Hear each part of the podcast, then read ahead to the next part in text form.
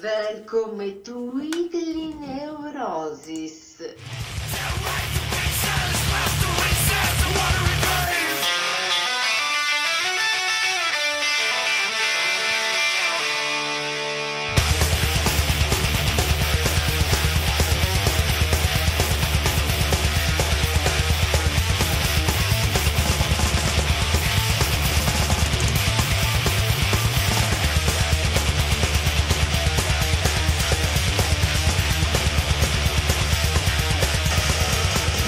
YouTube accounts. That's what they do is buy buy YouTube accounts, I guess. Welcome into Weekly Neurosis. This is uh, the Ocean episode. Ocean. Correct. Correctamundo.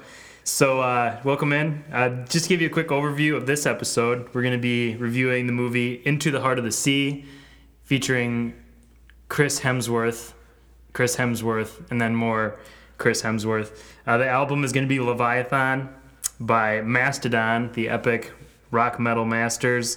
And Ethan, tell us about the beer of the week. We this week are drinking to go along with our ocean theme uh, grapefruit sculpin from Ballast Point Brewing Company, based out of San Diego, California. Yeah, One of the one of the best. yeah, I think so. I've had this before. It's a delicious IPA, and uh, yeah, all their beers at Ballast Point are based on a fish or of some sort. They have the calico and Big Eye, I think, is one, but it's all fish based. And yeah, so I thought it was appropriate for our theme. Yeah, I think they have one stout now that's like non, but I think it still is. It's like something to do with ghosts of or something. I'm trying to remember.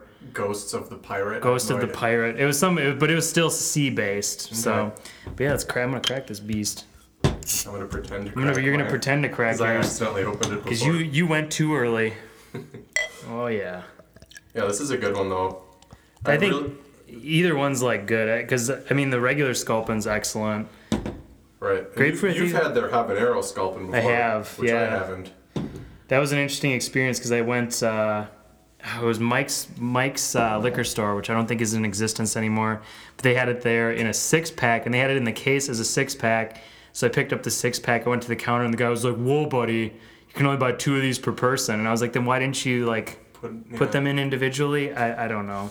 Crazy. It's really really interesting. But anyways, welcome in. So ocean. Let's let's define it here. It's a noun, which is a very large expanse of sea. In particular, each of the main areas into which the sea is divided geographically, and that would be the Pacific, Atlantic, Indian, Southern, Arctic, and Arctic. Those are the oceans. What does ocean mean to you, Ethan? Oceans freak me out.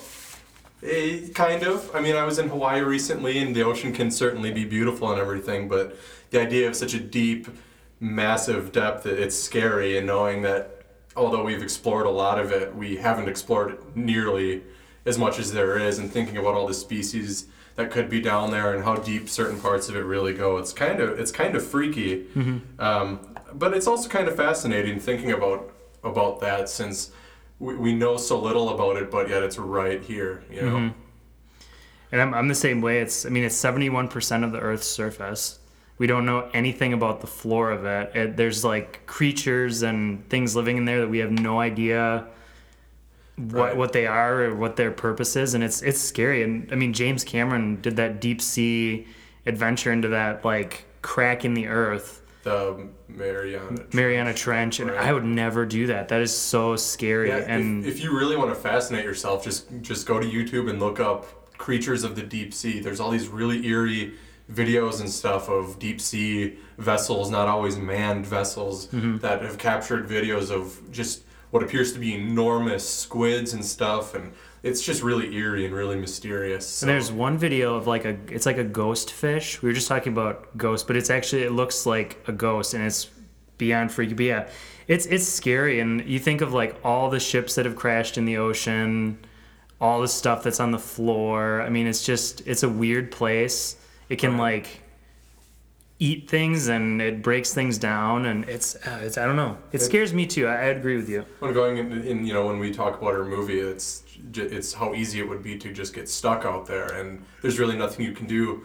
And how being if you're stuck out there, say on a raft or something, it's basically like being in a desert. Pretty There's much. water everywhere, but you can't drink any of it. You'll get sick. Mm-hmm. It's it's freaky, but it's cool too. It's pretty. If you've ever laid on a nice beach or flying over the ocean is, is interesting. Mm-hmm. But uh, yeah, the ocean. Scary, scurry stuff. Scurry.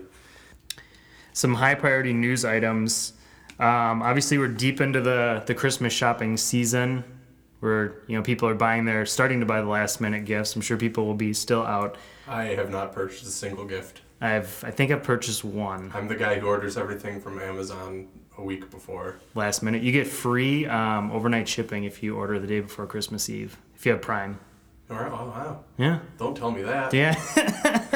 delay, delay, delay. No, but um, one thing that's really popping up is, um, I think it's mainly due to the affordability of Facebook advertising. All these companies are popping up that are making beer devices. And it's it's basically gear galore. It's all based on creating the draft beer experience at home, and it's just everywhere right now. I don't know. Have you seen any anything out there? Not really. I mean, I, I had a little bit of experience. I mean, in the last couple years, just knowing that these things are out there. But generally, I always assumed that it was quick and easy, and just to make the cheapest beer you could for yourself. And I wasn't sure of the quality. Of course, people homebrew all the time and make fantastic beer. But uh, with these kind of items, I guess they've always seemed gimmicky. But uh, I mean, it sounds like some of these things are really being innovated right now. Yeah, definitely. And uh, the couple that I ran into are the the man can, which is basically a drow- a growler, growler, a growler in the form of a drought keg that kind of allows you to fill up like you would a growler, but then you use CO2 and it has a little tank on it uh, that gives you the same draft beer feel, and also growler taps. Uh, it's basically an attachment to a growler with a C again CO2 to give the the draft uh, beer experience. And the the big one that's out there is Fizzics right now. Um, that's the one that you actually put a drought keg into and click it shut, and it taps it for you and um, gives you that feel. But these range from the man can starts at 200, and then you have to buy all these CO2 refills. Uh, Growler taps was the cheapest; it was 45. Uh, Fizzics is uh, 150 to 200 depending on the model you get. So these things aren't cheap. How much beer do does something like that make? Well, you know, a drought keg is. I don't even know how much a drought keg is. It's, it's pretty small, but um, I think maybe like four or five pints, right around. But the uh, the creme de la creme right now that I've run into is the Pico Brew home brew system. I don't, have you heard about that prior to? not. It is weird science. Uh, it's basically a fully automatic beer brewing appliance. Like you put it on your countertop. Um, you use these bizarre inserts that you like put into this machine, and then you press like how sour do you want the beer? How how bitter does should it be? What do you want a high alcohol content? And it will brew everything for you. It does like all the boiling and the mash turning and everything. Uh, and then basically you, it transfers it into this keg for you where it ferments and then you retransfer it into the final keg to enjoy it's like almost fully automated home brewing it's, it's just really weird science but people are taking this really seriously they did a kickstarter and they wanted to raise $200000 and they ended up raising over 1.4 million uh, the system you can buy it now for 499 bucks. I'm not including any of these inserts which range from like 30 to 50 dollars I mean, that's that's really interesting. It sounds really cool, but I just I'm always skeptical of things like this. I mean, what what quality beer can it really make? What ingredients do you have to purchase? I mean, that's all got to be figured into to to this stuff. I I would assume. Yeah, and they, they were pretty smart. They aligned with different breweries, like Dogfish Head Okay. has like inserts, and a couple other breweries do.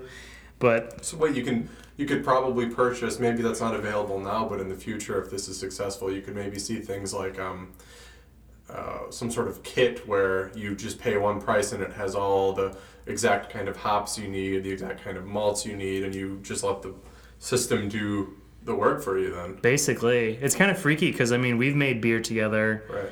It's it's like kind of a manual process, and it's kind of fun. It is fun, yeah. So I don't know. To me, I don't think I'd ever purchase anything like this because it's so like I don't want to stick a little insert in there and, and have it do everything for me, and then six weeks later I have this beer that came from this machine. Yeah, But- I, I'm I'm with you there. I, I think it's a cool concept, and I think if you can experiment with it enough, it would be maybe interesting, e- especially for only 500 bucks. Maybe if you're starting a brewery, and if you really want to you know, chuck out some different ref, uh, recipes, this would maybe be a good option to see how things turn out before you start doing it at a larger scale. Yeah. So I can see a place for it, but it just as a consumer item, I don't know. And it looks. The, I'm not gonna lie. It looks like a like a microwave. Like it. Hmm. It has. It's. It looks bigger, but and I'm holding my hands out like a maybe a two feet Mm-hmm. ish width. I it's probably a little bigger than that, but it looks like a is it? microwave. It's probably it's the same like almost the same dimensions as a microwave. So like that tall. Oh, okay. But it's I- it's I the weirdest thing. I imagine like an entire refrigerator, full size refrigerator type deal. Yeah.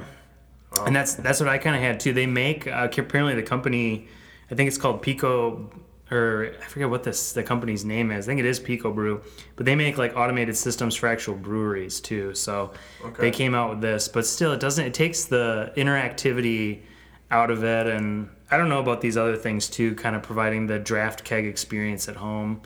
I mean, you could probably make a kegerator for Well, that's the thing. I mean, you can even buy a kegerator for, for pretty cheap. And the idea of filling up a growler and having some $200 device to just dispense it more like a keg, I mean, it's kind of cool, but it goes back to what I my thoughts were about it being kind of gimmicky. I mm-hmm. mean, really, how practical is it? How much of a difference does it really make? Yeah, and we live in a, a heavy duty liquor store entrenched area. Like liquor stores are big around here. So it's it's actually quite hard to find a place to fill a growler mm-hmm. in Appleton because there's not the first of all there's not that many breweries, and I mean there's what two because there's Appleton Beer Factory and then Stone Cellar. Mm-hmm. I think Stone they're Stone yeah Stone Arch. They'll they'll fill them, but like other than that, you can't go to like a bar. I mean, they can try, but it'll be messy. Yeah, I had a nasty Yeah. experience with that one time. Yeah.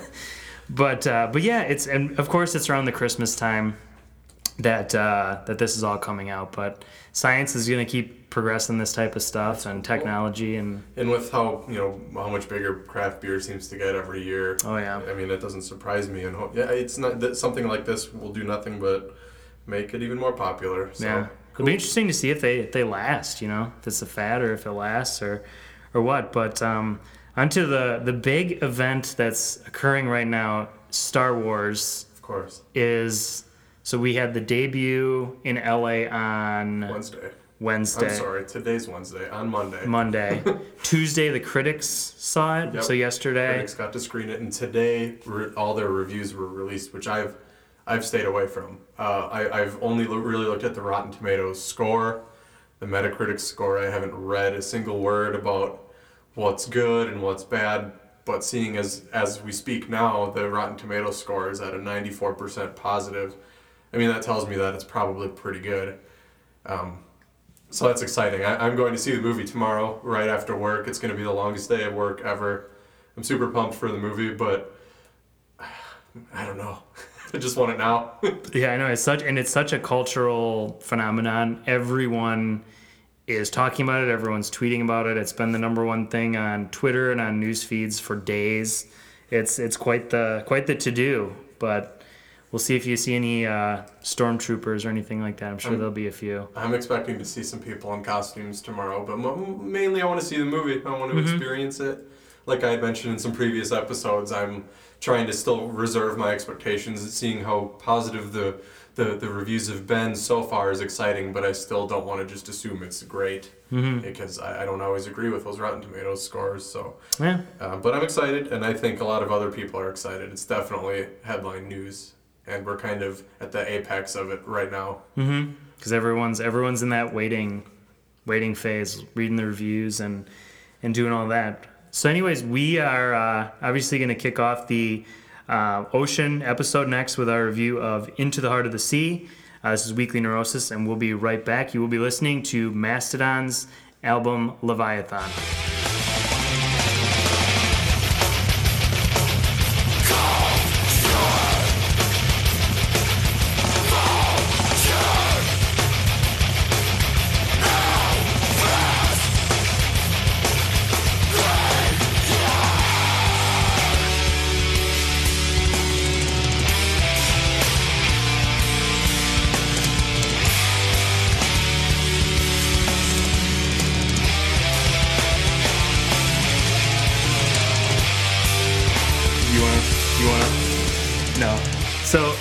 Quick correction. I've been a total moron in calling this uh, "Into the Heart of the Sea." It is actually "In the Heart of the Sea." Yep.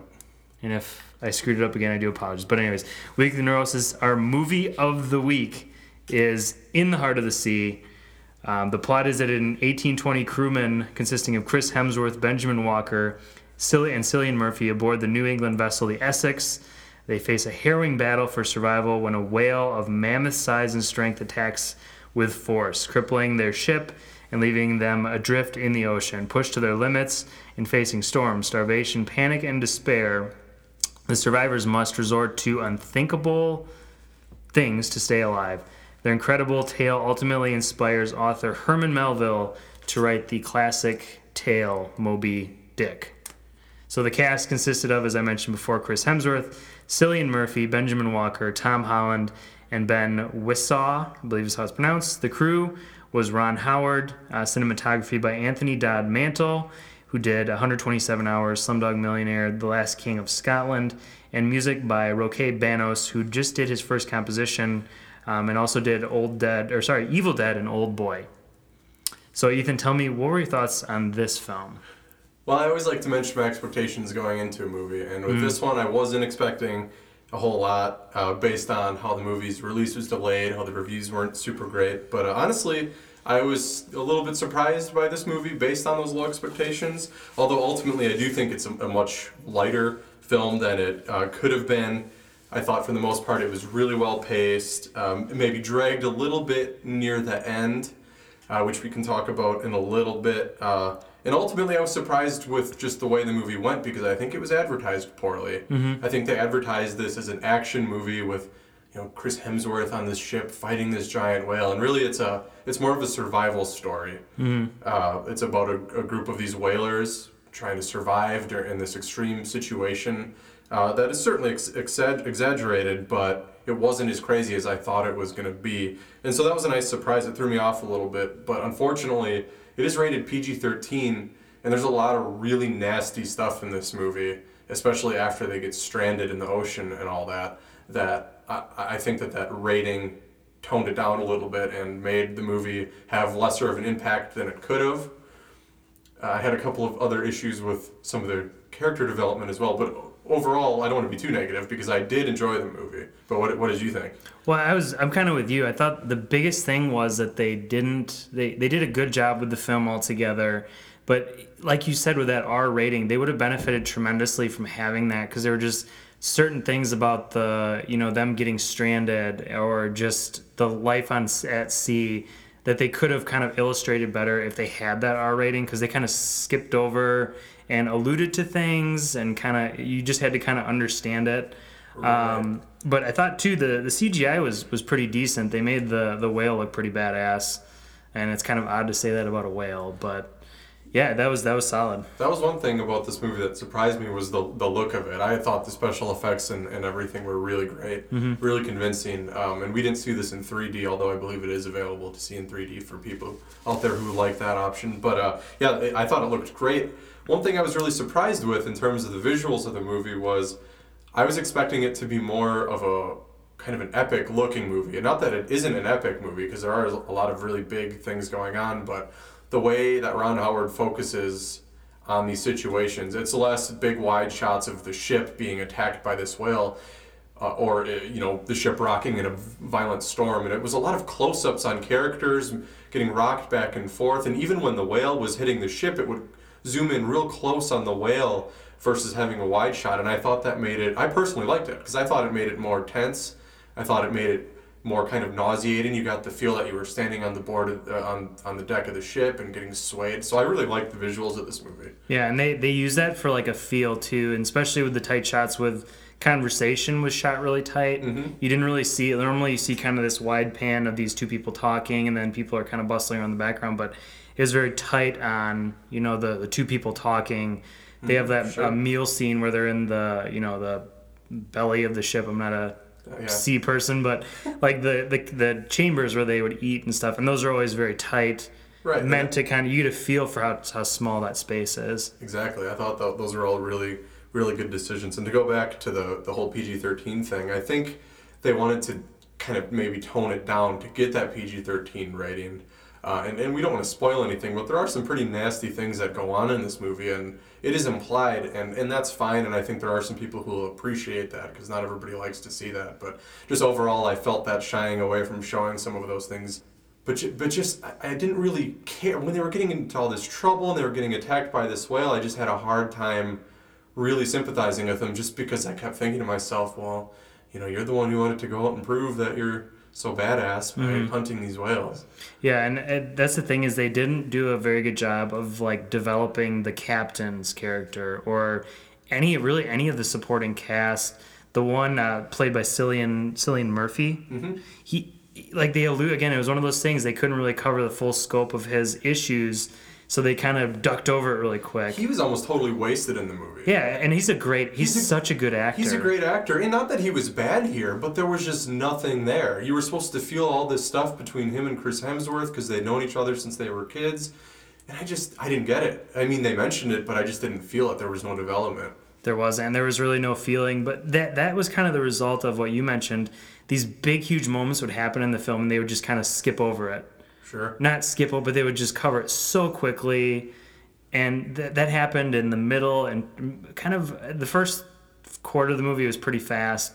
But then it, it, it just moment after moment after moment. They're supposed to be major, Okay. got kind of bumped over, and it was just all of a sudden you were just like, oh, okay, this person's okay, or the ship's sinking, or just you know Right. left and right. I don't think I had as many issues as you did with the pacing of it because I mm-hmm. really wasn't bored by any. I was actually surprised with how into the whole thing I was, even after kind of the major action had taken place. The only time I had issues with the pace of the movie was the very end, where mm-hmm. it seemed like it had trouble picking where it wanted to end, and some of the specifics of what was going on, it was a little Very confusing. vague. Yep. Yeah, it was a Yep. little hard to follow in the end, which was weird. But I was kind of I had the thought maybe in the last ten or so minutes, kind of thinking, well, let's let's wrap this up. We've seen it all. Yep. But they didn't. They kept going, and that felt a little meh.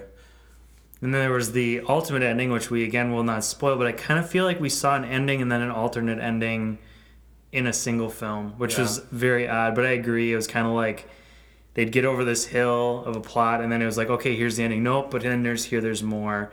And they just didn't close it out quite right. Right. Yeah. I mean, I, I really. I had some issues with the character development, but I, I, I guess if I want to go into my overall thoughts on this movie, I thought it looked gorgeous. I mm-hmm. was entertained. I thought it was kind of more of a turn your brain off and enjoy the ride type movie than I think it was. I think the the, script and the, the, the, the you know Ron Howard and a lot of the actors thought that they were making this powerhouse movie about survival, and it's just not there. The characters just weren't weren't developed correctly. Uh, but still, I, I found myself engaged the entire time. Uh, the final half of the movie did drag maybe a little bit, but uh, I think I liked it overall. If you had to score this, Nate, where are you at? Probably, I'd probably give it a 6.4. And I, I really labored on that between a 7.1 and a 6.4. I know that sounds You stupid. your weird decimal. But it, it just the ending to me was a huge like seriously and then character development I, I thought they just skipped over too much stuff and they should have just gone full hog and just you know dealt with the r rating i, I think it would have been a little bit better but again i'm going to say 6.4 All right. Yeah, I'm uh, feeling generous. I think I and again to go back to the end. While I think it was a little confusing, I actually found myself a little bit more connected to the characters by the end. I think they managed to make me care a little bit more, but then it got confusing. So I'm feeling generous. I'm gonna give it a seven out of ten. okay I liked it. I thought it was pretty cool. It wasn't great. I wouldn't say rush out to go see this, but it's it's better than I think the the word of mouth is in terms of other critics and everything. I think it's pretty solid. one thing i didn't mention is they make i mean they make the whale evil Yeah. like you feel you're like you know fuck this whale like you know it's like that's how they, they made you feel that and that's that's one thing they did i just wish they would have done that with the characters because they didn't really ever yeah. It was hard bring to it full circle yeah Yeah, pretty good overall, I think. yeah it was, and it was a good like good the first i think half of the movie is really really good action action packed and then they kind of drifted into the whole Yeah. psychological feel of things Yeah, but yeah, it definitely was not. It makes it again. It makes it look like this action movie, and it really isn't. It's especially in the later half. It's more of just a survival movie. Yeah. So Yeah. We saw it in the new. Oh gosh, The new Dream Lounger chairs. Dream. Yeah. I'm sure some people are aware of this, and in, in other parts of the country, it's common to have these reclining chairs as uh, the, you know the main place to sit when you go. You go into the movies, you pick your seat out, and you have this awesome electric re- reclining chair, and we got to experience that for the first time yesterday. Yeah. It was pretty. It was pretty cool. Yeah, I liked it. Yeah. only if I was seeing a really boring movie, it would be a quick recipe for sleep. Yeah. that would be bad, but action movie's awesome. I For sure. I thought that was a, a cool thing. So on to the uh, the news items that uh, that we have is the Golden Globes Right. We have been announced. Yeah, as we continue our awards season uh, for movies, Golden Globe nominations were announced last week, which I think a lot of people consider to be the second biggest, most important of the movie awards after the Oscars. So Yeah. this is pretty interesting. And it was like the day, I think the day after we recorded Mm-hmm. is when this, these came out. So we're going to run through a couple uh, big categories. Um, the, the first one is Best Director, um, which consists of Tom Haynes for Carol, Alejandro Inarritu for The Revenant, Tom McCarthy for Spotlight, George Miller for Mad Max Fury Road, and Ridley Scott for The Martian. Yeah, nothing too surprising here. I think the biggest surprise would be George Miller for Mad Max. Um, that's a movie that critics loved a lot and it was very popular as well, but generally not a type of movie you see show up to these awards shows. Um, so he was a bit of a surprise, and uh, Ridley Scott is having a, um, an amazing year with The Martian, where he, he's considered such a hit or miss director. To see him have such an acclaimed movie, to see his name on this list makes me really happy. Yeah, absolutely. I still have not seen The Martian, but heard very good things. Um, obviously, with The Revenant, Spotlight, and Carol, those are pretty, pretty predictable. People knew they, that they would show up. Right, especially I think uh, with Tom McCarthy for Spotlight. Not saying he doesn't deserve it because I think Mad Max and Spotlight are my favorites. So I'm glad to see him here, but uh, I think he was one that people predicted a little bit more. But uh, okay, so the next category we can run through here is the best actor in a motion picture drama because the Golden Globe switches up uh, drama and comedy slash Yep. musical. So the best actor in a motion picture drama is Bryan Cranston for Trumbo, Leonardo Leonardo DiCaprio for The Revenant, Michael Fassbender for Steve Jobs, Eddie Redmayne for The Danish Girl, and Will Smith for Concussion. Um, uh, yeah, again, not too crazy. I think the biggest surprise here is Bryan Cranston for Trumbo. Um, this is actually one of the more predictable categories, I think, this year, but uh, to see Bryan Cranston come in here when the movie Trumbo wasn't expected to do all that well is a big boost for his Oscar chances, I think. Oh yeah, absolutely. And obviously, I think a lot of people are looking to Leonardo DiCaprio with with The Revenant to finally break his award spell. Like that matters, but we'll talk about that right. later. But um, yeah, pretty pretty straightforward. I'm I'm definitely intrigued by the Danish Girl. Yeah, I, I like Eddie Redmayne a lot. I was one of the few people, it seems, who was happy when he won last year for um, uh, The Theory of Everything. But uh, the, the guy who made The Danish Girl is a director named, I think, Tom Hooper. He directed The King's Speech and Les, Yeah. the newest version of Les Mis. And I just, I don't think he's that special of a director. I've enjoyed his movies for the most part, but every time he releases something, it's around Oscar time and he gets all these nominations and I don't know. I, I, I'm sure he's Eddie Redmayne is really good in the movie, but I can I can I, I until I see the movie, I'm a little skeptical that it's really as good as some people are claiming it is. as it's meant to be. But Trumbo continues to kind of impress, and I'm I'm certainly intrigued to see it. Right. Well, I think with Trumbo too, I, we should be less surprised that it's doing as well because the Golden Globes and the Academy they love movies about movies. I mean, mm-hmm. th- four of the or three or three or four of the last couple of movies that won the Oscar for Best Movie of the Year were movies about movies. Last year, Birdman won, or movies about Hollywood or something like that. Last year, Birdman won. We saw Argo win, The Artist.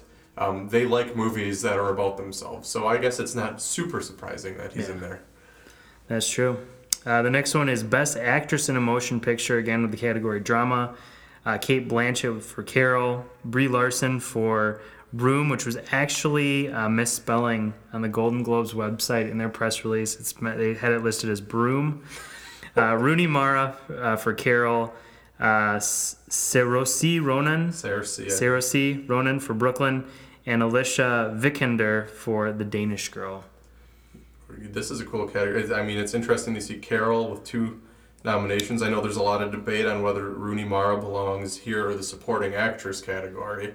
Mm-hmm. Um, I hear really good things about that movie. I have yet to see it, but uh, Alicia Vikander is another big uh, name we're seeing this year. I think she's been in four or five major movies this year, and she's also nominated in the Golden Globes for Ex Machina in the su- supporting actress category. Wow. She's having a heck of a year, and uh, again to see her in the lead actress category, a lot of people thought she would be in supporting actress for this, but uh, it's, it's a, I haven't seen any of these movies, so I can't really judge any of them. I want to see all of them, Yeah.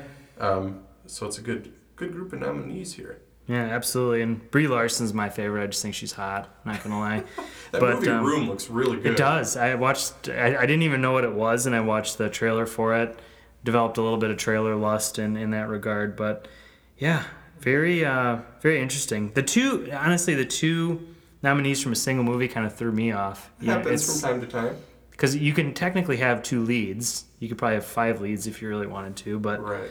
yeah, it's very very interesting. well, one thing we should mention too is there's not a single nominee for from anybody from Spotlight in any of the acting categories, and and not to knock the, any of the performances there. I just think these that people are having a hard time picking out one specific performance mm-hmm. uh, because everybody is so good in that movie that I mean even you and I disagreed about who was better.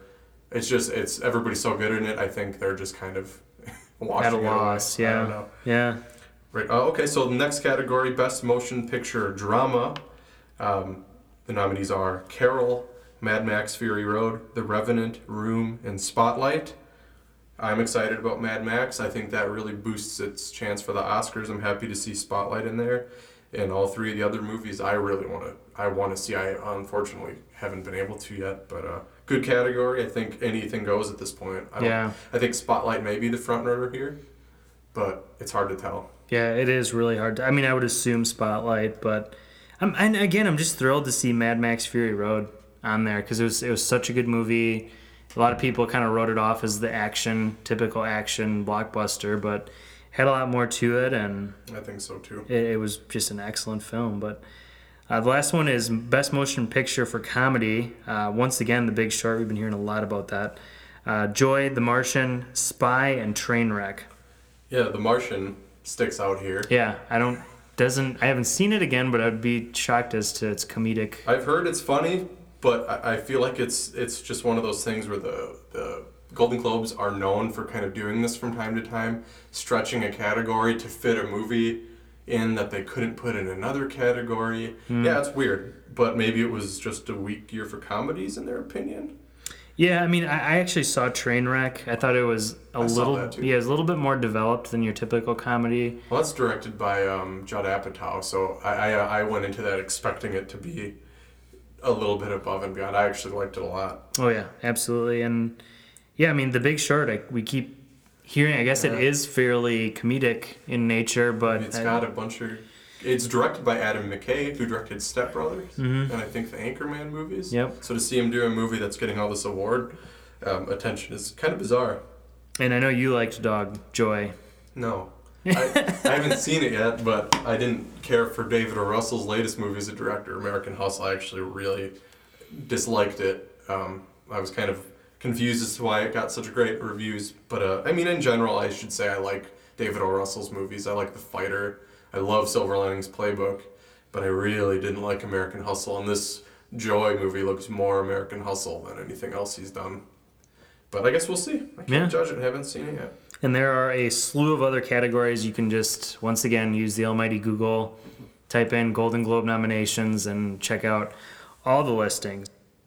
But there's actually another major film best of 2015 release that came out, the AFI Top 10, or what's it called? Yes, it's the AFI, uh, which stands for American Film Institute. Every year they release their list of what they consider to be the top 10 best films of the year. Um, they don't do them in any particular order, they just release them alphabetically.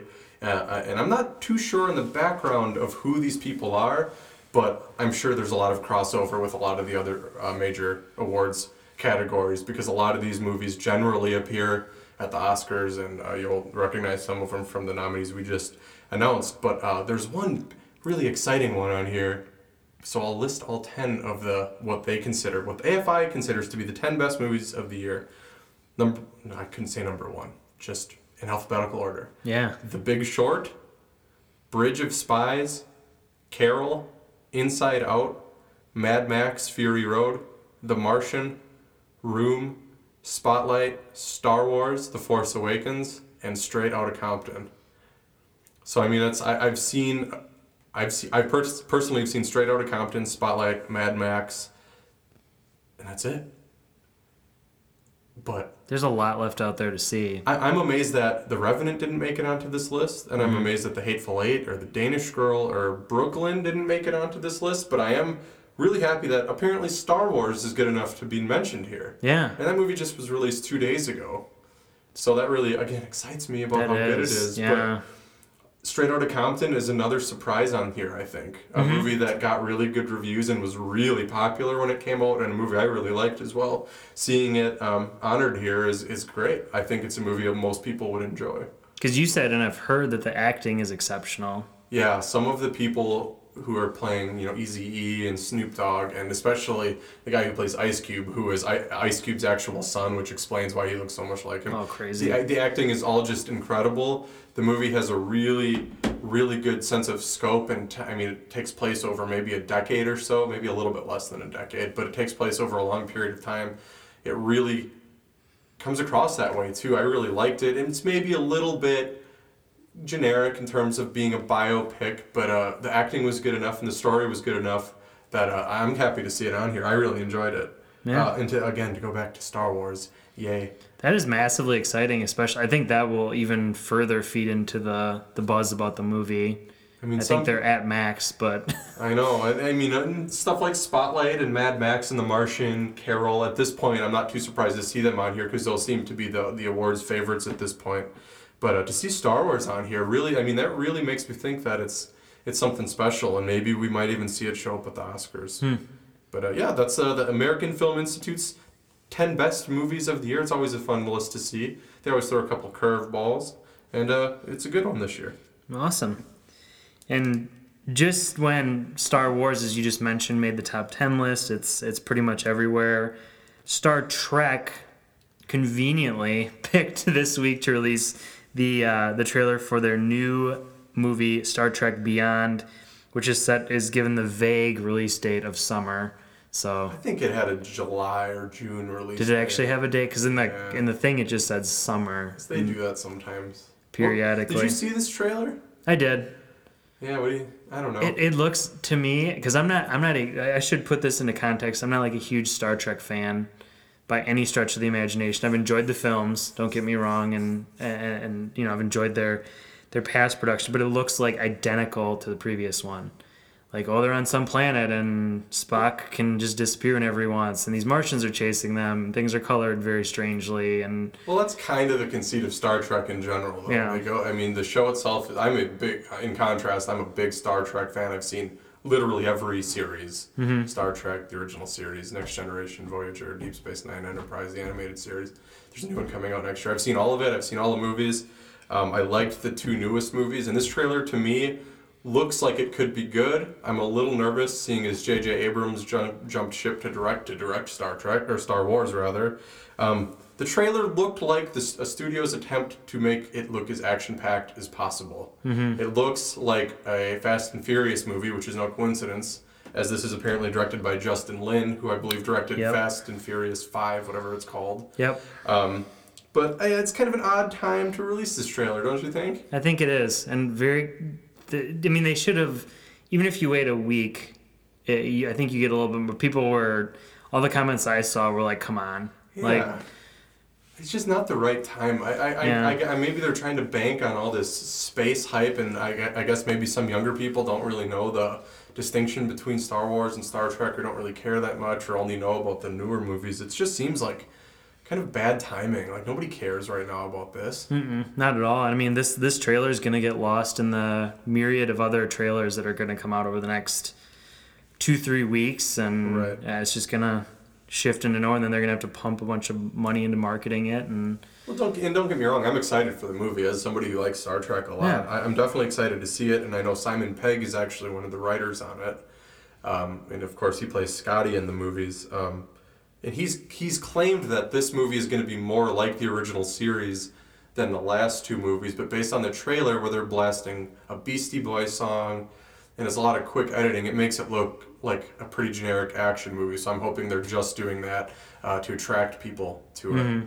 Kind of an odd trailer all, overall, and kind yeah, of, it was not not their typical, but an- another movie that's on the verge of coming out, The Revenant. Um, Leonardo DiCaprio is getting a lot of buzz, and it's all entirely about him getting awards. And there was actually a title that was ran by the LA Times, which is very well known for covering the movie world. Uh, Leonardo's Leonardo DiCaprio's long wait in the loser's circle may finally be at an end. I know we've talked about this before, so I feel like we're hitting kind of an old subject, but it keeps coming up. Do you think he even cares? no. No. He could care. Leonardo DiCaprio is arguably the most famous, well-known celebrity in the world, and at that, he's doing good movies pretty consistently. I don't think he cares if he wins an Oscar or not. That's a fan thing. Fans get excited about who wins and who loses an Oscar. I don't think he cares. And to call him a loser, I think that's kind of silly because a lot of the actors who've actually won Best Actor aren't anywhere near as successful as he is. Mm-hmm. I mean, I guess you could argue that, oh, in terms of financial reasons, he's more successful or whatever. But I, I would argue that no, he's doing fine. I don't think he loses any sleep over it. I think it would be cool to see him win if he deserves it. But I also don't want to see them give him a sympathy Oscar because that's always a shame when uh, somebody wins an Oscar just because they've lost so many times. Yeah. Because if he doesn't give the best performance of whoever they nominate this year, he shouldn't win. True. And yeah, Yeah, and I think, and especially when you hear actors say like, "Oh, thank God the wait's over," it's like that's you're just doing that for external purposes. In reality, I don't think he even cares in the slightest. I think he's very concerned with releasing good films. Mm-hmm. You know, doing the best job at acting. He definitely, with The Revenant, got way into method acting. I think more so than he's ever gotten. But yeah, I, I, it's it's stupid. It's meant to. It's a publicity thing. Yeah, and like I say, it's we go through these Oscar nomination or different awards nominations and top ten lists and whatever, and you can get upset about this being on there and that not being on there. Oh, this isn't as good as everybody else thinks, whatever. But at the end of the day, it doesn't really matter. It's all kind of a lot of fun. It's all based on the opinions of some other people somewhere else than from where you are, and nobody ultimately has the point of telling you what is better or worse. Uh, there's always a level of object or of subjectivity to it. So it's kind of silly to get upset with it. I don't think he cares. Uh, he, I don't never, uh, to my knowledge, he's never mentioned being upset about it. Yeah, he's just gonna keep churning out movies, Oscar or no Oscar. I don't think he's just gonna give up one day. Yeah. And I don't, from to my knowledge, he hasn't released like a bad film and Some people didn't like. Some people didn't like The Great Gatsby. I, I enjoyed that. Yeah. Again, you got to kind of take it. That, that's a film you need to take at its worth. Right. You know. So, anyways, on to our now weekly segment by the numbers. The uh, the weekly box office numbers top five. We're gonna run through those here quick. Number one for a fourth consecutive week, The Hunger Games: The Mockingjay Part Two. Uh, turned in $11.4 million, down about 40% from last week. Um, So it's, fourth week at number one. Fourth week at number one. Yeah, so that's made bank. I think we're finally going to see that drop. With Oh, I would hope Star so. Wars. That'd be would- an odd occurrence. Yeah. but uh, number two, a movie that we just reviewed, In the Heart of the Sea, um, just just in second place with about 11 million flat. Um, kind of tanked. It's a huge bomb. Huge bomb. Hundred million dollar budget on this thing. Eleven million domestically. I mean, that's that's pretty bad. Yeah. I, I don't know if people are just holding off because there's bigger movies coming out, or if people just didn't think the trailer was interesting. Because I think Ron Howard is a name people know, and Chris Hemsworth certainly is a name. Mm-hmm. And a face people people gravitate towards. So I'm not 100% sure. And I actually thought the movie, I think a lot of people would have enjoyed this. I think so too. I think that though they, they like we had discussed marketed it and did a lot of things incorrectly in terms of Yeah, it's just The it, approach it, to it. It was originally supposed to come out in March. That it would have done significantly better. Mm-hmm. but for some reason they maybe thought this was going to be an awards contender or something that they waited until now to release it. It didn't work. They, they're not going to make their money back on this. I one. don't think so. They're gonna f- have to compete with some majorly, majorly popular films. Uh, number three, Pixar's The Good Dinosaur, um, at 10 million, 10 million, 10.3 million, uh, down 33%, um, 89 in total on a 200 million dollar budget. This is this is a bomb, another bomb. Yeah, I think I think internation- internationally this movie's made its budget back, but still, uh, yeah, it's not it's not doing well. And again, similar to In the Heart of the Sea, just an odd time to release the movie. They were kind of taking a gamble with it. They probably could have tried something else. I, I don't think a lot of these people understood how big Star Wars was really going to be. And I do think we're seeing these low. I mean, the number one movie was 11 million something. I mean, that's a small box office Yep. People are waiting to see Star Wars. It's as simple as that. Mm-hmm.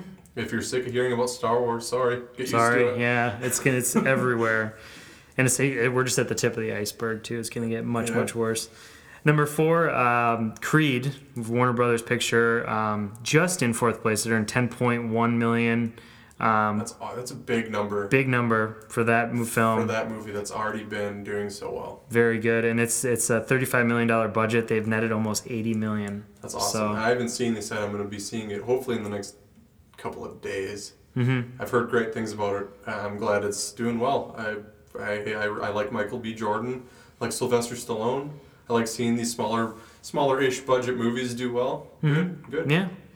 Great job for them. And the last one, number five, Krampus, Christmas horror, Universal film, made 8.4 million. Um, it's doing very well. It's made 28.5 million total gross on a mere 15 million dollar budget. So, Yep, that's Yep. cool. and we have our very first uh, laid to rest out of the top five. Spectre Oh no.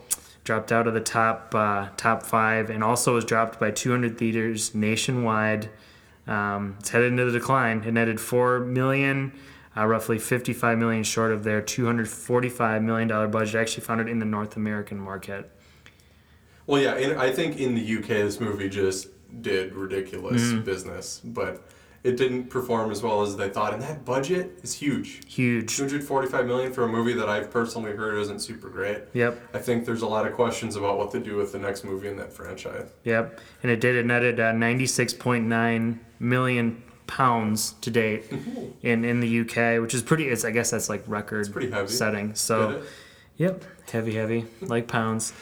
But um, but yeah, and uh, the night before was also in the running as well. Very short though. Yeah, that's by the numbers. Let's take a, a brief break, and we'll be right back to review yet another metal album. It's literally made of metal. No, it's not. We'll be right back.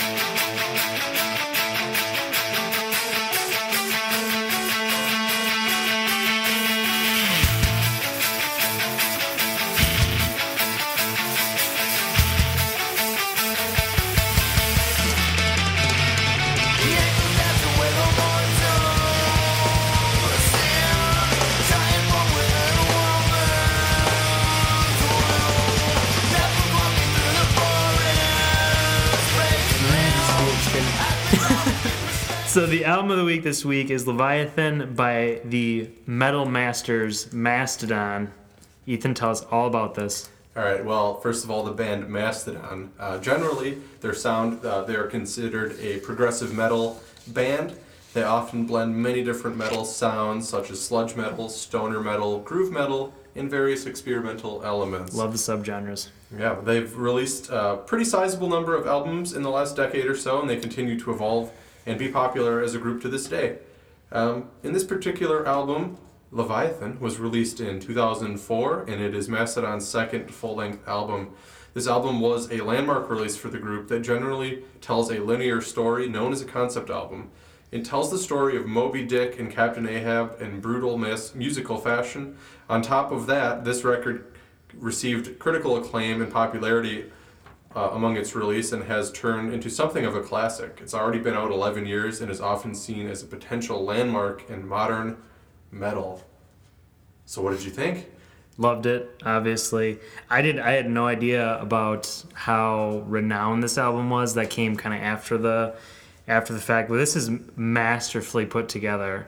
I do have to say, if you listen to it on shuffle, it probably wouldn't make a whole lot of sense. But when you listen to it track by track by track, just phenomenal. Amazing tempo, uh, phenomenal transitions from like you, you heard that the intro of the show it goes from like just jam to this kind of countryish sound to back to metal there's points where they bring you like way up and then they drop you way down and they bring you way up again and they do it seamlessly Yeah, they're they, all the songs in here just have such a wild composition and all these layers on them, and they they build on them and expand on them. And they're a band, a metal band that doesn't necessarily do lots of high pitched, you know, quick noted guitar solos. Instead, they do these complex guitar riffs and drum riffs and, and bass riffs and the vocals are kind of growly and mean and it just they create this um, this amazing sound that kind of has this bizarre middle eastern vibe this just other world, worldly sound to it and the album just from uh, almost from front to back in my opinion is, is perfect every song on here is, is awesome and it is like we said it's from 2004 this is an older album but uh, it's one that does not sound dated in, in Not any way all. shape or form No, and I Am Ahab was was a great one that clicked for me. Naked Burn, I think that's uh, somewhere on this show, but you know, just just the drums specifically. I think that metal in a lot of cases is made by the drums, and this this was a, a phenomenal album if you do listen to the the drum sequences. Right, and again with metal, we've mentioned this when we reviewed The Satanist by Behemoth. Uh, it's not going to be for everybody, but I will say if you're into older metal, you know, 80s, maybe some early 90s stuff, uh, not necessarily heavier types of metal with more screaming vocals, I think this is a good place to start. Because while the vocals are pretty harsh versus clean, um, the, it's interesting how there isn't a consistent vocal sound on this album. Almost every song, although I believe it's the same vocalist, uh, he sounds different, and it gives you that uh, that uh, conceptual sound that this album is, telling the story of Captain Ahab and Moby Dick, where each song sounds like it's from the perspective of a different person on the ship, and the, the varied vocals really do give you that that sense. Mm-hmm. Um, but at the same time, it sounds like a cohesive whole because all the sounds bleed in together. Um, it's it's very interesting. But hearing all the different tempo shifts uh, and the const- different jams that are constructed so well in these different songs, it's great. I love it. Yeah, and I, I really think it again. I'm sorry to hump the same subject, but the drums it just Yeah. it kept the tempo there the entire time. For sure. Even when they would bring it in a kind of a lower sequence, the drums still would uh, would would just keep going. So Yeah, I think um, to name some specific songs here, the the first song in the album, "Blood and Thunder," is probably the most recognizable song on the album. When people who know Mastodon talk about them, this is probably the first song that comes to their mind. It's it's probably their most popular song. It has lyrics about uh, hunting an epic white whale and the mental and physical uh, tolls that it takes on the the different people on the shift, and it really just makes you feel like you're in the middle of this storm watching this the, these people battle this impossibly huge creature. It just gives you that feeling. It's yeah, awesome. Which ties into our movie, and I didn't know this actually. Their primary uh, lyricist is their drummer. Actually, Okay, he, okay. he's on the rights to lyrics. well, I should know that because I saw this band live in like 2010. Mm-hmm. I just don't. I don't. I don't remember who was singing. It was pretty awesome. well, no, the they have a lead vocalist, but the Oh. the drummer writes the lyrics. Okay. Well, Yeah. and uh, yeah, the whole album, like we said, is it does have the constant concept of being about Moby Dick, about Herman Melville's album or uh, book M- Moby Dick. really clicks in well. I thought it told a story Mm-hmm. um, even better than the other album. I hate to mention the album we were, were considering, but the album The Ocean, Ah. which is very much a journey in as they go deeper. This this reminded me of that. It was Okay. kind of like this journey that they take you on, and any any album that's awesome and has a 13 minute song.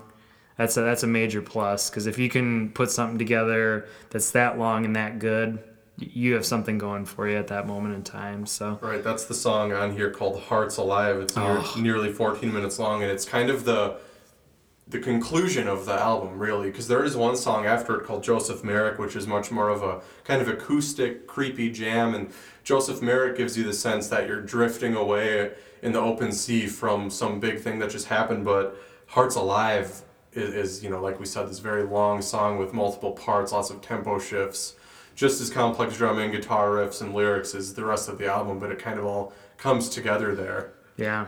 Um, and I think the the opening piece of music for this podcast that you had lined up was Megalodon, which is another really good song that has that really wacky little country groove in it. Yeah. That just I love that part because it's kind of out of nowhere and you're not sure what's going on, but as soon as it starts, it jumps it jumps into one of just instantly into one of the nastiest and most just awesome and hardcore riffs on the album and it's it's just an awesome it's like a little eye of the storm followed by an absolute tidal wave just knocking you over. And Yeah. I, I just love that moment and of it, it all clicks. Like that's the cool thing about this album is everything kind of clicks together in a way that that produced magic but it's regarded by uh, metalsucks.com is the best metal album of the 21st century which is a very high mark considering that is all that those i'm presuming men do yeah, it's uh, it's really become popular, and, and what's interesting is if you listen to Mastodon's their entire discography, each album is different. They're a band that's always evolved, and I would argue that now their newer releases are they're more towards a hard rock sound. There's more clean vocals. Their lyrics are still crazy, and there's a lot of fantasy inspired type stuff in there. But uh, I, I personally prefer this album to anything else else they've released because it's just so it's so heavy, but it's not so heavy and complex that somebody who isn't super into metal couldn't be enticed by it because it's really a good it's a good record. Every song in here. Uh, the only song I will say I'm not crazy about is Aqua Dementia. yeah It's right before the song Hearts Alive, which, like we said, is the kind of the the closing place for the album. And I, I like the song Awkward Dimension, Aqua Dementia, but it just isn't quite up to par. It's not as energetic. The guitar riffs aren't as memorable to me, and it doesn't. It just doesn't. It's kind of every time I get to that point on this album, I kind of sit back for a minute and go, "Oh, okay. Well, mm-hmm. wait, what? Wait, what's going on here?" yeah So that's really my only complaint because I, I love this whole album. Other than that. Yeah, that was my only real qualm too. But yeah, just blown away. Totally blown away. When was the first time you heard this album then? I'm just curious. Probably in passing, like maybe four years ago. Okay, because Because that was when I first discovered kind of Mastodon, and I was like, oh, I got to go all the way back. And I listened to all their old stuff. But all right, and the, yeah, I first heard this in probably 2004 or five, not long after it came out, and I was literally 14 or 15 years old at that time, it's crazy. and I had never, I was just getting into this kind of music, and when I, you know, bought this when I first had any money to spend and put it on, I was just floored by it, and it's just an album that in all those years I don't get sick of it. Yeah, I, I, I- I think it's good, and I think most people who go out of their way to listen to it seem to enjoy it. yeah. So scores. I have to. It kind of pains me to do this, but I have to give it a nine out of ten. As much as I love the album, I have to give it a nine, just because again, that song "Aqua Dementia," not a bad song, but in terms of this album being one cohesive piece, it always makes me. I mean, I'm just in the zone until I get to that song, and then I'm very clearly out of it for a little bit. I Yeah. think that song on its played on its own is just fine, but at, at- on the album, it just doesn't quite work for me. Yeah.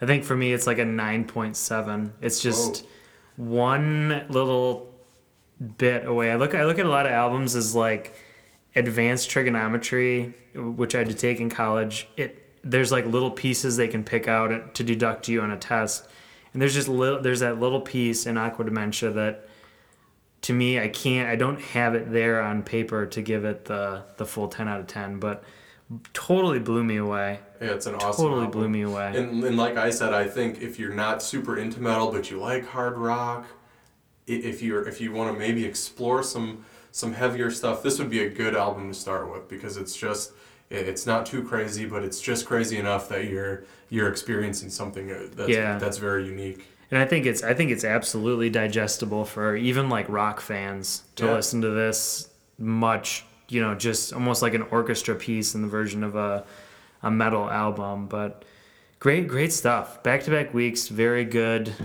metal albums, differing feels, but wow. Blown away. For sure, I love it. Rock on, man. So that's that's oh, a, oh, and see them live if you can.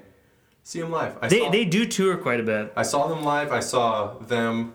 They were the headlining group in 2010, and I saw Baroness open for them, and I saw Between the Buried and Me open for them. And uh, the band Baroness may show up again on this on this podcast because you got a sexy looking vinyl, man. Yes, we'll talk about that in the future. Oh yeah. Whew.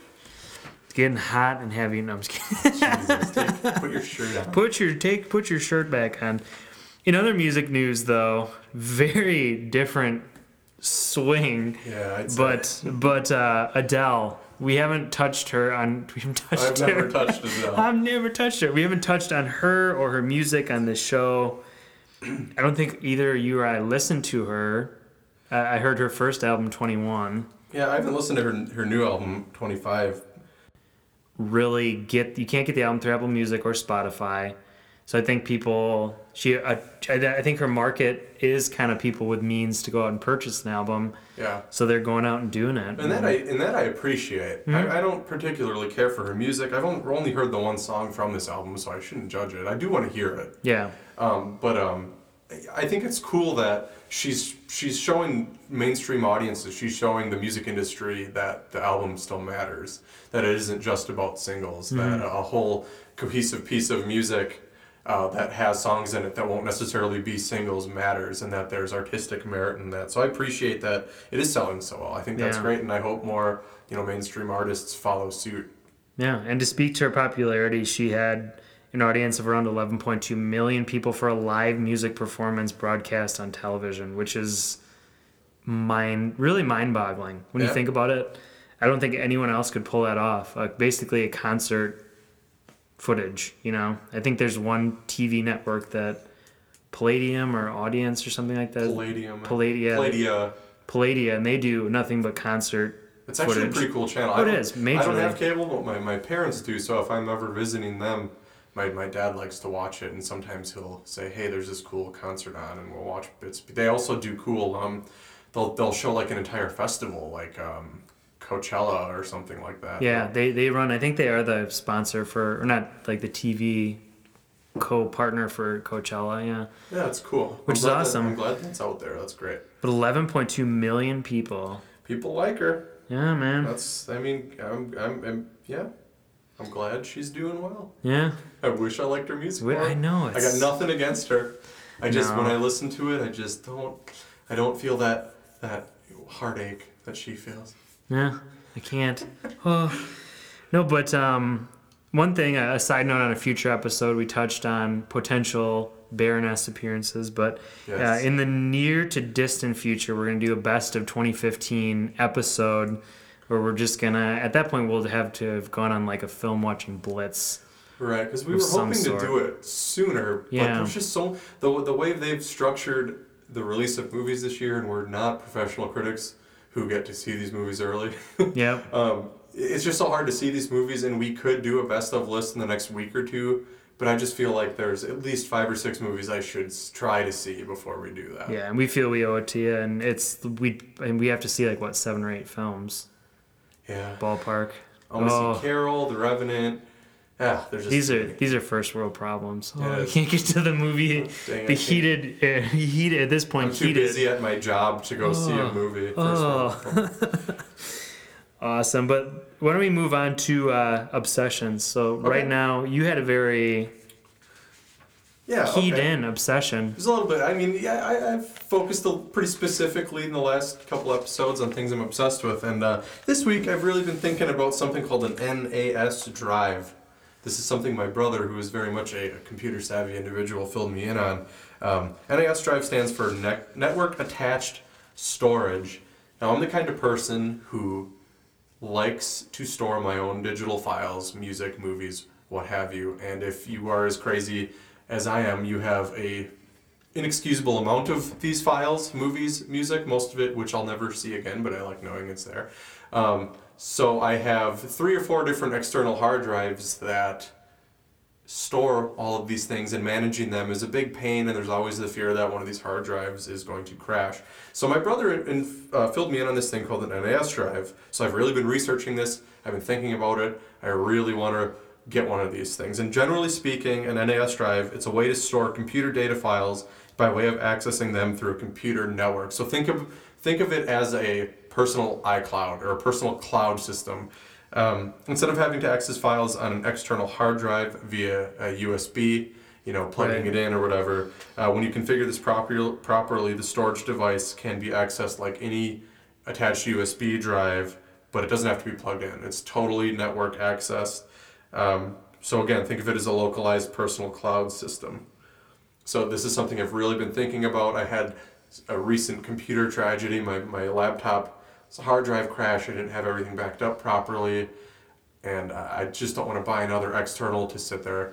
And this seems like a really handy way to, you, you basically buy this hub, you buy the hard drives, you plug them into it, set up the network, and blam, it's all there. And I plan on having at least two or three different hard drives, having everything stored in one of them and backed up on one or two of the other. So you basically are guaranteed to never lose that data.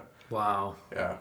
That's mind boggling. It's really, really interesting. It really is kind of a the next generation way to, to store large amounts of file, large amount, large amounts of large files. Yeah. So Because it's technically limitless then. right, well, because you have to buy the hard drives to plug into it, mm-hmm. and I'm probably going to start out with something about four terabytes. I mean, and I, I have, I know this sounds crazy, but I have at least one terabyte of just Easy. movies and music. Easy. I mean, and I, I'm downloading and purchasing less music digitally nowadays because I am doing Apple Music now, Yep. which is something I swore I would never do, but look at me now. Uh, Look at me now. But I, of course, am buying records all the time, and unfortunately, there will never be a convenient way to store those. But dang it, I'll never stop. But this whole NAS drive seems like a really easy way for me to just stop using all these pesky externals I have sitting around and consolidate everything into one place where I know it's backed up. Nice. Yeah. Sweet. So what, the, what's been on your noggin? What's My itching your noggin brain? is this right here, the sound, and getting the sound from mixer to mics to the shitty fucking computer that we're recording this on. But be easy on yourself. yeah, be easy on yourself. No, but yeah, just just figuring out the technology and how a mixing board even works. I realized I was reviewing mixing boards and I had no clue how they worked really, and kind of researching them. But uh, that's pretty much it. Pretty basic. Except I'm kind of borderline now obsessed with that whole NAS drive thing. I kind of want it. For Well, you know, reason. focus on the computer, buddy, Focus on the computer. or the uh, audio, or In the audio. whatever. But yeah, that's it. Yeah, okay. Because I, I know we've kind of vaguely talked about in the future ha- having, you know, working on having better sound quality for this podcast. Uh, yeah. You know, maybe having dedicated mics or at least some sort of recording uh, system where you can hear our voices a little bit clearly. There's not as much background stuff going on. But Yeah, and I think a big a big part of it is with the two mic system for a podcast. It it like lets you be more comfortable. Right. So you know we have to both be kind of sitting up and getting close to the mic, and it's when you're you have the boom the boom stands and stuff like that. You can kind of if you want to sit back, if that's your comfortable stance, you can sit that way. If you want to sit like sideways, you can put the mic over here. It's like you can do whatever you want, and it's all about being comfortable. That's and I want this place to be comfortable. I got we have posters up now. Yeah, we have at Nate's house here. We have kind of this cool little studio. You did hang them up. Yeah, man. Look at that. Wow, I didn't even notice that. We've been in here for like two hours. Little homespun murder story. Got a Fargo and Pulp Fiction poster. You didn't put up the mm, Goodfellas one. Nah, not yet. I don't mm. know. Mm. We'll see. Then of course the Warriors and White Zombie, White Zombie. the That's- original OG. That's like as OG as a zombies classic, get. classic, man. Isn't that Yeah. Bela Lugosi? Right? Yep. Yeah. Good stuff. But yeah, so here we are. Oceans. The episode. oceans are done. Yeah. Talked about some good stuff though. I think. Um, yeah, awesome, awesome album. Good movie. I can't, I can't totally dog it. It's one I, you know what, I would actually probably watch it again. Like it's Yeah. one I would watch with my parents or something, but I don't think I would necessarily be like, dude, you gotta see this movie, dude. Yeah. Anyways, again, you can connect with us on Twitter, Instagram, Facebook, all at Weekly Neurosis. Again, as you mentioned before, we're spoiler free. Not going to ruin any movies for you unless we're real, real drunk. Yeah. And that, that could end badly. But anyhow, uh, episode four, Oceans, we're done. That's it. It's been good, Nate. It's been fun, man. All right, everybody. Bye.